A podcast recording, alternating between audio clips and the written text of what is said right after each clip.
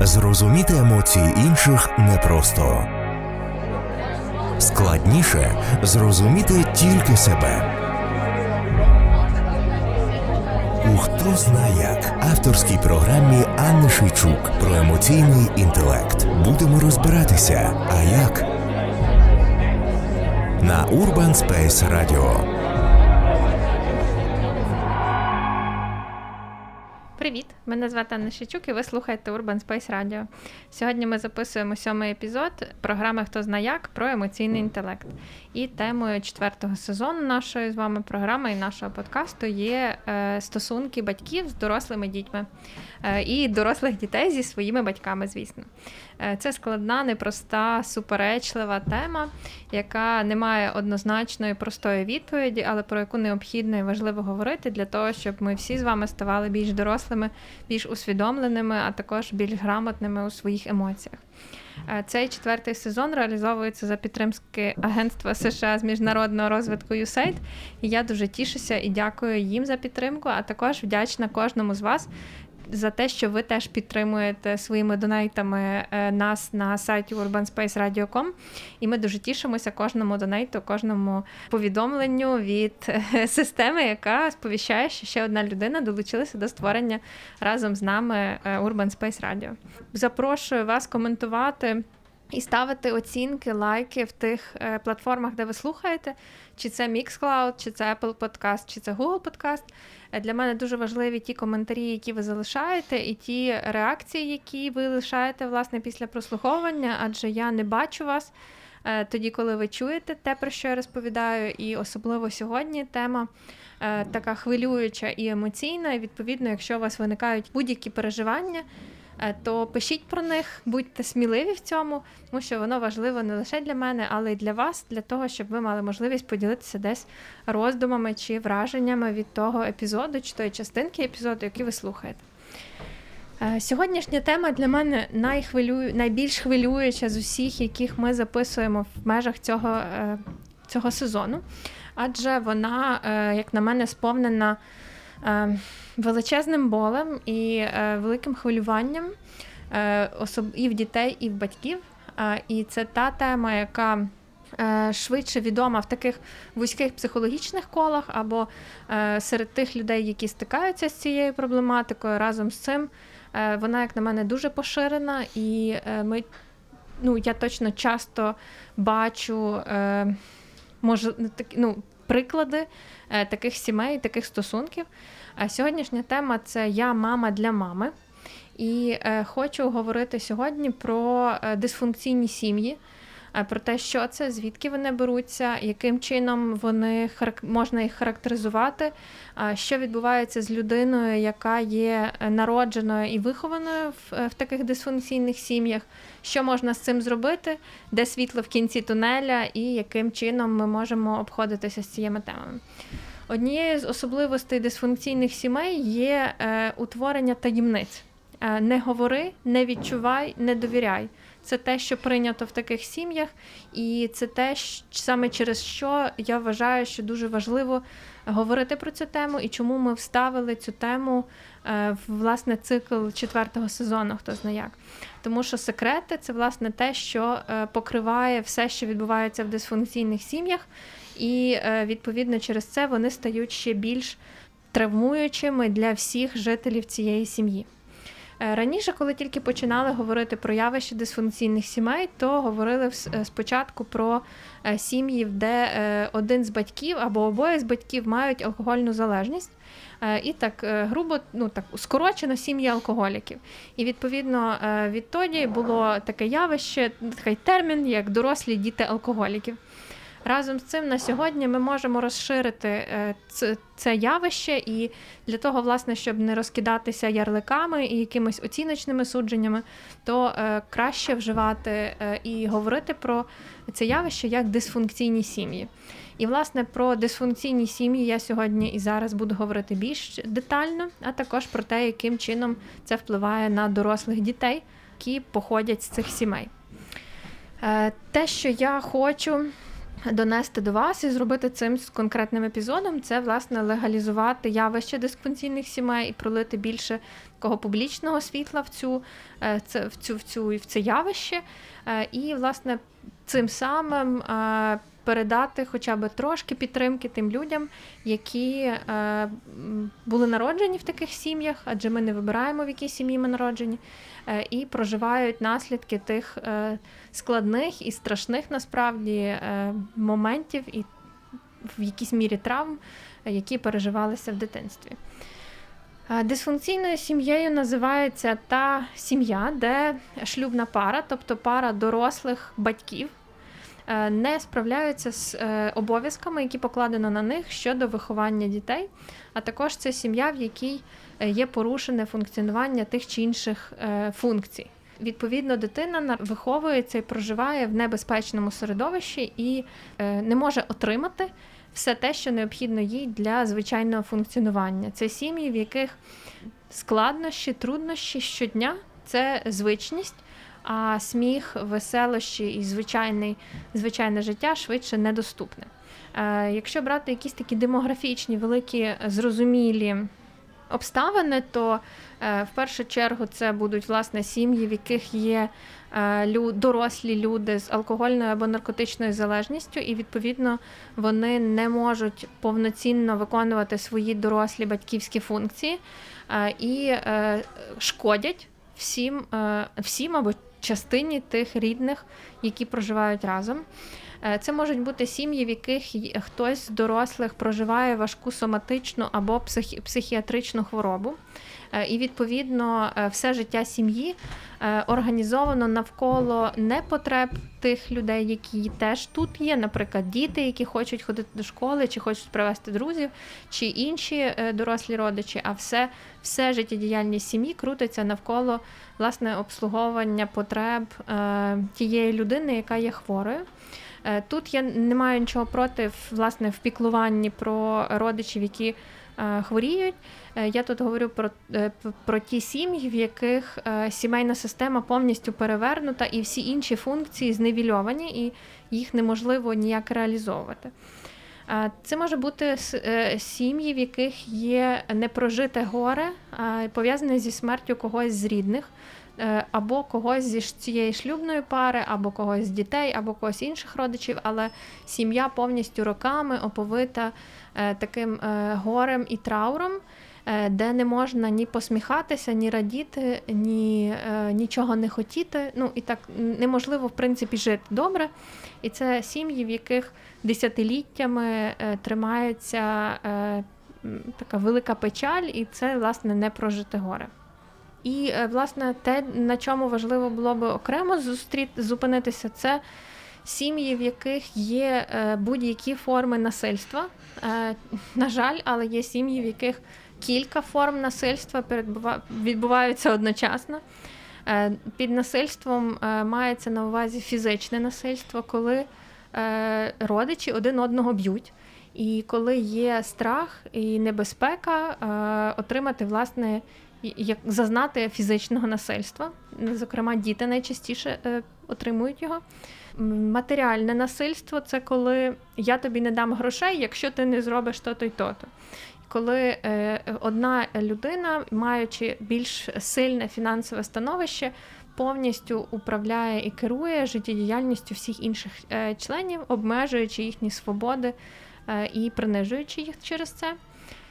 Е, будь-які види емоційного насильства, це починаючи від криків, е, крики, скандали, маніпуляції, е, приниження і інші вислови, чи власне емоційні стосунки, в яких той, хто слабший, зазнає шкоди. Сексуальне насильство це всі форми власне сексуального розбещення неповнолітніх, сексуальних домагань. Е, інцестів та інших е, форм насильства власне сексуального характеру, а також е, недогляд. Недогляд за дітьми, коли діти можуть бути недоглянуті, брудні, голодні, не ходять до школи і, власне, не забезпечується їхня життєдіяльність на звичному режимі, і вони не мають можливості жити просто звичайним життям, тому що власне до них немає достатнього рівня догляду від дорослих людей. і Діти не можуть самостійно функціонувати без власне підтримки з боку. І е, сім'я, яка має будь-який з цих проявів, вона може вважатися дисфункційною тоді, коли люди, які діти, зокрема, які проживають в цій родині, недоотримують піклування і немає можливості витримувати всі свої звичайні потреби, проявляти їх і забезпечувати. І мені важливо говорити про ці е, про ці складні історії, про ці непрості е, ситуації сімейні саме через те, що ці власне дисфункційні сім'ї є набагато е, частішими, ніж нам би того хотілося, ніж мені би хотілося, це точно. Це не лише ті сім'ї, на які за якими приглядає соціальна служба, і які вважаються неблагополучними. Не дуже люблю це слово, воно власне теж таке, як ярлик. Е, разом з цим є дуже багато сімей, які виглядають надзвичайно пристойно. Вони є інтелігентні, адекватні, і, власне, всі члени е, цієї сім'ї підтримують е, оцей фасад псевдоблагополуччя. Разом з цим всередині таких сімей відбувається багато страшних речей, і, власне, різні найрізноманітніші форми насильства вони можуть бути прямо серед нас, прямо в нас під носом, е, в сім'ях, яких ми знаємо. Біда тут не в тому, що це існує, тому що я е, без ілюзії, без фантазії, що я зможу змінити світ і колись стане е, таким світ, де немає насильства і домашнього насильства, в тому числі. Я швидше тут про те, що ці люди вони вони дорослішають, і ми завжди несемо за собою той багаж і ту біль, яку ми назбирали в дитинстві. Е, і, власне, цей епізод і цей подкаст власне, для цих дітей, е, які е, народжені і виховані, і вже тепер дорослі, але які мали періоди дуже складні в їхніх сім'ях. І ці сім'ї ж теж нікуди не діваються, і навіть будучи дорослими, все одно ми залишаємося в якихось стосунках з цими сім'ями і, власне, проживаємо наслідки тих травм, які є. І ті конфлікти, і ті психологічне слово ригідність е, ролей, е, тобто така негнучкість, неможливість домовитися, неможливість сказати своє слово, е, воно шкідливо і пагубно власне впливає на подальше майбутнє життя. І я хочу зараз ще розповісти такий довгий буде довгий монолог, власне, про те як е, що відбувається, і які є е, такі симптоми, е, наслідки в дорослому житті того, що людина проживала в якихось формах дисфункційних сімей. Це буде такий довгий список, я буду називати один за одним параметри і пропоную вам слідкувати за собою і за тим, чи є у вас якісь схожі прояви. Якщо ви побачите хоча б як мінімум 5 Тут їх багато, штук 15. У мене просто немає цифр. Але, як мінімум, якщо ви побачите свою схожість е, в п'яти е, цих е, пунктах, то це для вас теж аргумент про те, що важливо задуматися і звернути увагу на те, в якій сім'ї ви жили, і, можливо, там було не все так райдужно і чудово, як виглядало. І, можливо, варто, ну як точно варто звернути увагу на те.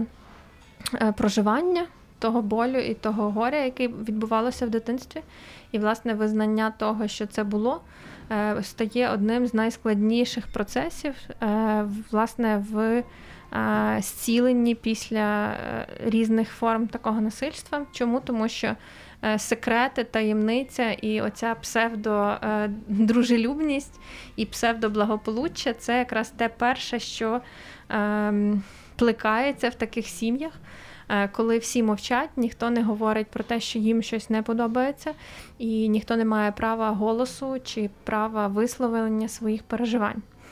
Е, власне, через це і назва епізоду Я мама для мами, тому що це той момент, в якому е, діти дорослішають набагато швидше, і вони мусять опікуватися своїми рідними, чи то батьками, чи то опікунами, чи бабусями, дідусями набагато раніше, ніж вони би могли чи мали би це робити.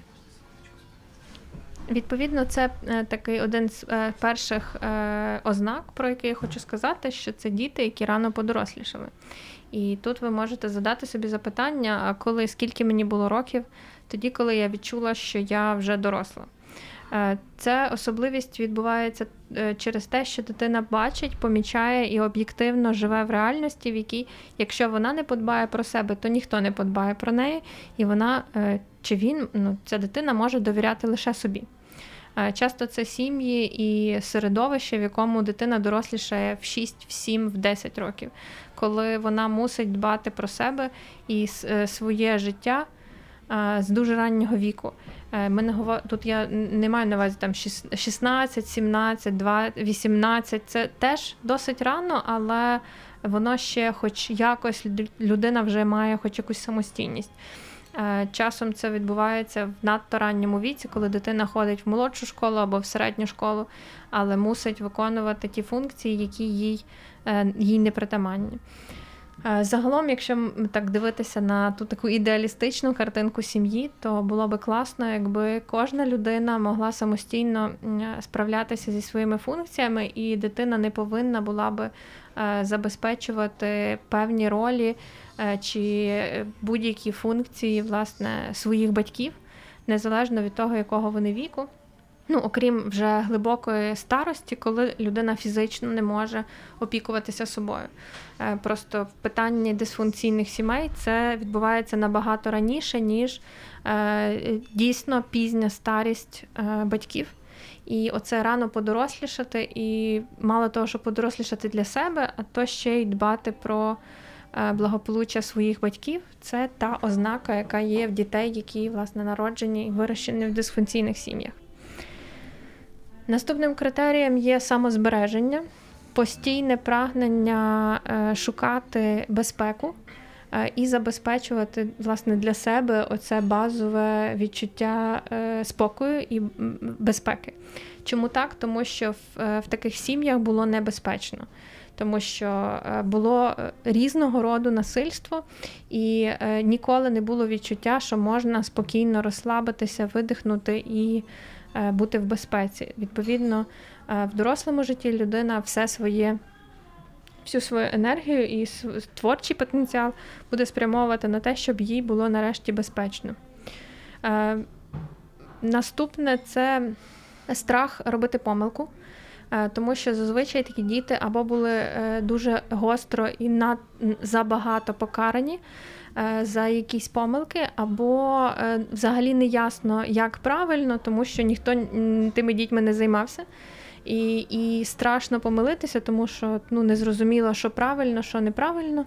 І цей власне панічний велетенський страх помилки він зберігається з нами і надалі, і в дорослому житті, і починає псувати нам щоденне життя і е, щоденні якісь прагнення до чогось кращого. Наступний такий ознака, наступна ознака власне, дорослих дітей з дисфункційних сімей це надпильність, е, бо неможливо було розслабитися, і необхідно було завжди бути уважною чи уважним до всього, що відбувається навколо, завжди бути включеним і завжди бути ем, ну, власне, уважним. Іншого слова немає е, до всього, що навколо. Е, і, власне, до цього ж додається неможливість відпочивати. Я не маю права і не маю можливості дозволити собі розслабитися і відпочити, тому що я повинна бути завжди е, включена і пильна. Е, до цього ж так само поруч і дуже схоже лежить прагнення до контролю, контролювати все до найближчих, до найменших деталей. І, власне, це прагнення контролю було виховане як природня, нормальна, добра реакція на все те хаотичне середовище і хаотичне оточення, яке було навколо. І, власне, необхідність е, контролювати все є звичайною природньою е, необхідністю дитини е, якось заструктурувати той хаос, який є навколо. Наступною ознакою є таке емоційне переживання, як тонкий лід. Е, і людина, наче живе в середовищі, де ніби все окей, але як ви йдете по по льоду, а потім він стає тонким і є якісь теми, ситуації, стосунки, моменти чи слова, які роблять людину настільки. Та, яка вражається е, настільки ранимою і е, беззахисною, і ці емоції потрапляють настільки глибоко в серце, що неможливо якось совладати зі своїми емоціями, зі своїми реакціями на це.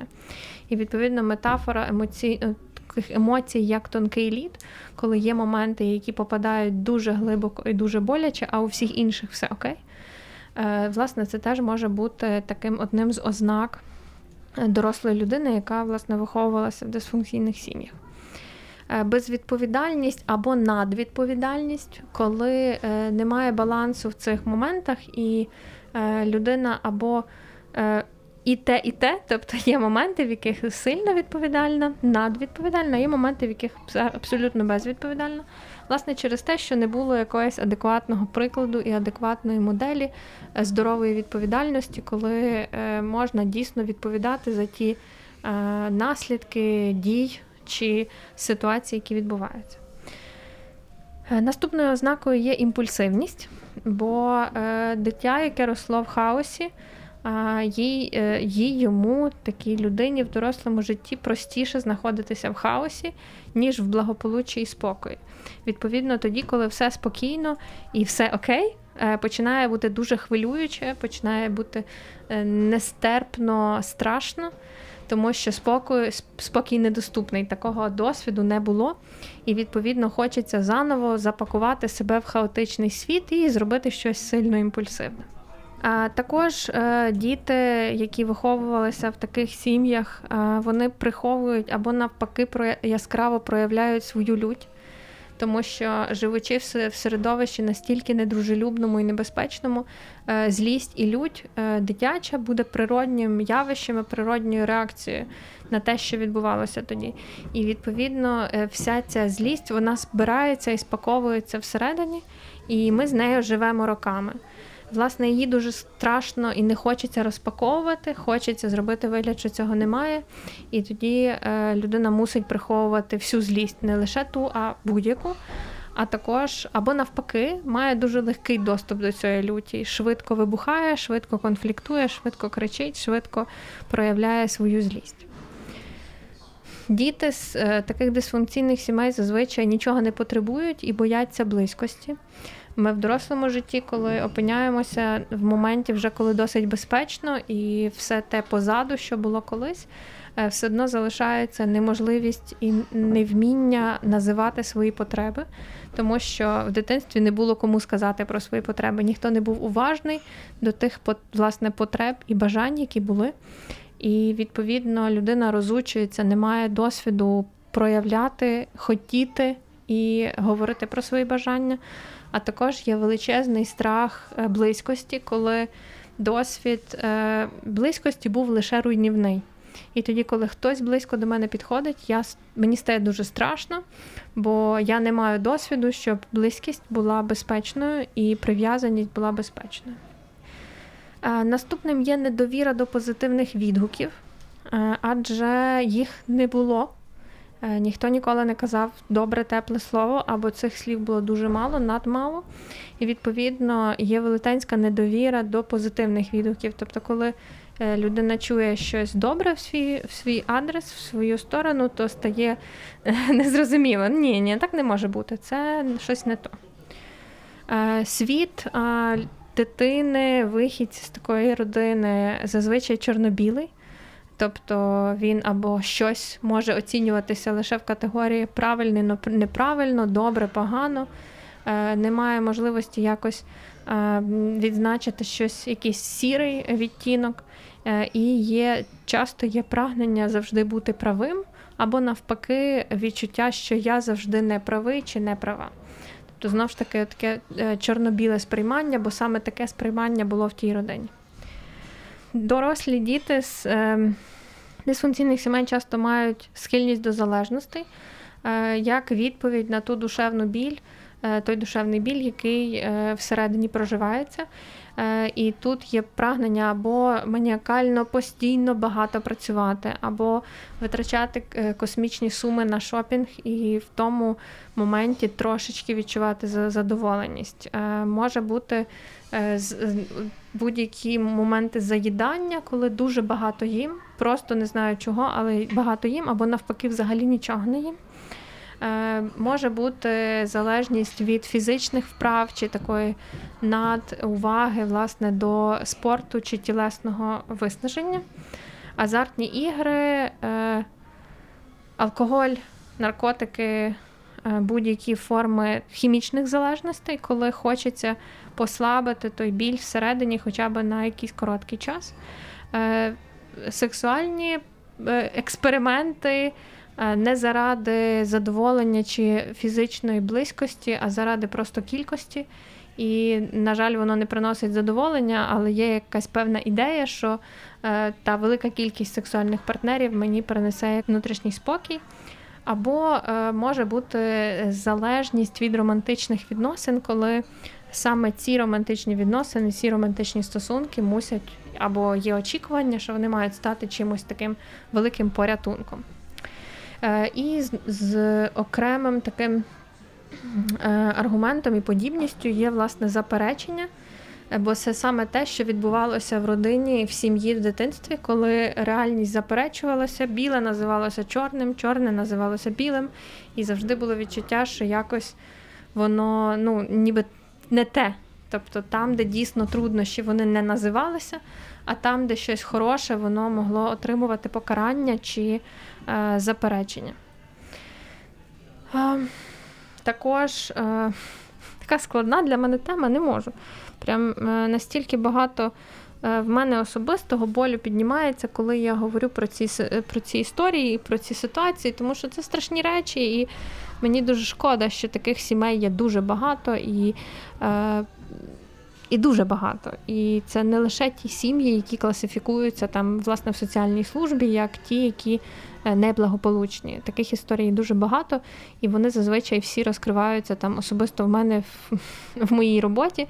Е, коли до мене приходять клієнти з дуже благополучних і добре соціально облаштованих сімей, але розповідають історії, е, страшні історії морального чи інших насильств, про що не можна було говорити. І, власне, тому мені складно розповідати про всі ці деталі, бо вони такі неприємні, вони болючі, вони страшні з якогось місця, але. З іншого боку, я переконана, що важливо е, договорити цю тему і дорозповідати всі деталі того, що може характеризувати е, дітей, які е, мусили народитися, мусили жити в таких сім'ях, для того, щоб власне мати можливість вийти з того замкненого кола. Ще буквально два, три. Періодичні депресії. Вони теж можуть бути характерні для власне такої важкої дитячої травматизації і високий ризик повторювати дитячу історію. Тобто буде несвідоме постійне прагнення знайти схожого партнера, е, схожих друзів, схожих колег, схожих людей до тих, які були в дитинстві. І це теж природня дуже реакція, тому що наше несвідоме прагне. Повторити ту саму історію, але в ній прожити якесь альтернативне завершення і в ній якось інакше повестися, отримати інший досвід. Біда в тому, що якщо ми робимо це неусвідомлено, то дуже високий ризик отримати ту саму реакцію, і це вже тоді буде власне ретравматизація, нічого доброго з того не вийде. Саме через це е, в психотерапії є багато інструментів, які працюють з цими наслідками, і ми можемо розкручувати, вчити людей е, більше усвідомлювати свої почуття, більше е, адресно їх сформовувати і спрямовувати, а також е, більш е, усвідомлено і спокійно, спокійно, наскільки це вдасться, але пробувати вчитися говорити про ці ситуації, про ці події, які складні, і відповідно звільнятися від того болю, який є всередині. Також хочу наголосити на корисності і власне користі і важливості груп ДДА. Це власне така програма, яка так називається Діти, дорослі діти алкоголіків, бо в них збережена ще та стара назва. Але по факту це є дорослі діти з дисфункційних сімей. І я надзвичайно тішуся, що ця група, ці, е, ця програма є. Вона е, міжнародного стандарту, і е, їхні групи самодопомоги є в більшості міст України. Якщо ви загуглите просто ДДА Україна, вас виведе на кілька їхніх основних ресурсів.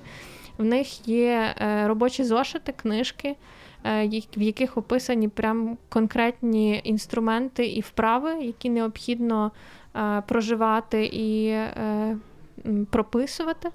Е, і, власне, це є є е, цілющим інструментом, а також е, запрошую, рекомендую відвідувати їхні групи. Це групи самодопомоги. Там рідко коли є ведучий психотерапевт, але вони. Власне, в межах своєї спільноти люди мають досвід таких проживання таких самих історій, і і вони рухаються за власне світовими практиками і технологіями, які по всьому світу працюють, якісно працюють. Я сподіваюся, що вам ця тема була цікава, вона дуже специфічна. Е, і той досвід, про який я сьогодні тут розповідаю, він або вам знайомий, і тоді в більшості випадків ви швидше за все шокивали ствердно і розуміли, про що я говорю, або цей конкретний епізод був для вас абсолютно незрозумілим, і е, вам було так ну ні до чого та вся інформація, тому що власне цей досвід або був, або не було. Відповідно, і цей подкаст він або буде вам е, цікавий, тому що ви почуєте, побачите себе в ньому або ні. І е, я, мабуть, його робила для того, щоб більше людей могли е, побачити себе в цьому тексті, е, в цій ситуації. І якщо той біль, горе насправді, які переживали діти, Е, в дисфункційних сім'ях в дитинстві, щоб воно було визнане хоча б зараз, і щоб якщо ви тільки на шляху початку того, щоб якось почати порозколупувати своє минуле і ті історії, які там були, то щоб ви мали такий поштовх і підтримку, е, і таке турботливе плече в тому, що це варто робити. Е, я, власне, хочу просто передати вам якусь таку краплинку підтримки, співчуття і співпереживання в тих непростих ситуаціях і в тих складнезних е, моментах і переживаннях і почуттях, з яким ви можете стикатися зараз. Е, дякую вам, що ви дослухали до цього моменту. Е, я, як і завжди, буду чекати ваших коментарів, лайків. Реакцій на цей подкаст або на ті попередні, які ви слухали, особливо на цей, то напишіть як ви, або якесь запитання, або то якийсь е, роздум чи коментар, який у вас виникає. Е, напишіть в коментарях до цього подкасту. Я буду прям чекати ваших відповідків. Дякую за підтримку е, Агентства США з міжнародного розвитку USAID, за допомогою яких ми можемо реалізовувати цей четвертий сезон, хто знає як, і зустрічатися з вами тут в ефірі і говорити про емоційний інтелект. І рада буду почутися з вами в наступному, останньому на цей на цей сезон, заключному епізоді в темі е, батьків і їхніх дорослих дітей. На зв'язку до зустрічі в наступному епізоді. Па-па! Зрозуміти емоції інших непросто. Складніше зрозуміти тільки себе. у хто зна як авторській програмі Анни Шийчук про емоційний інтелект. Будемо розбиратися. А як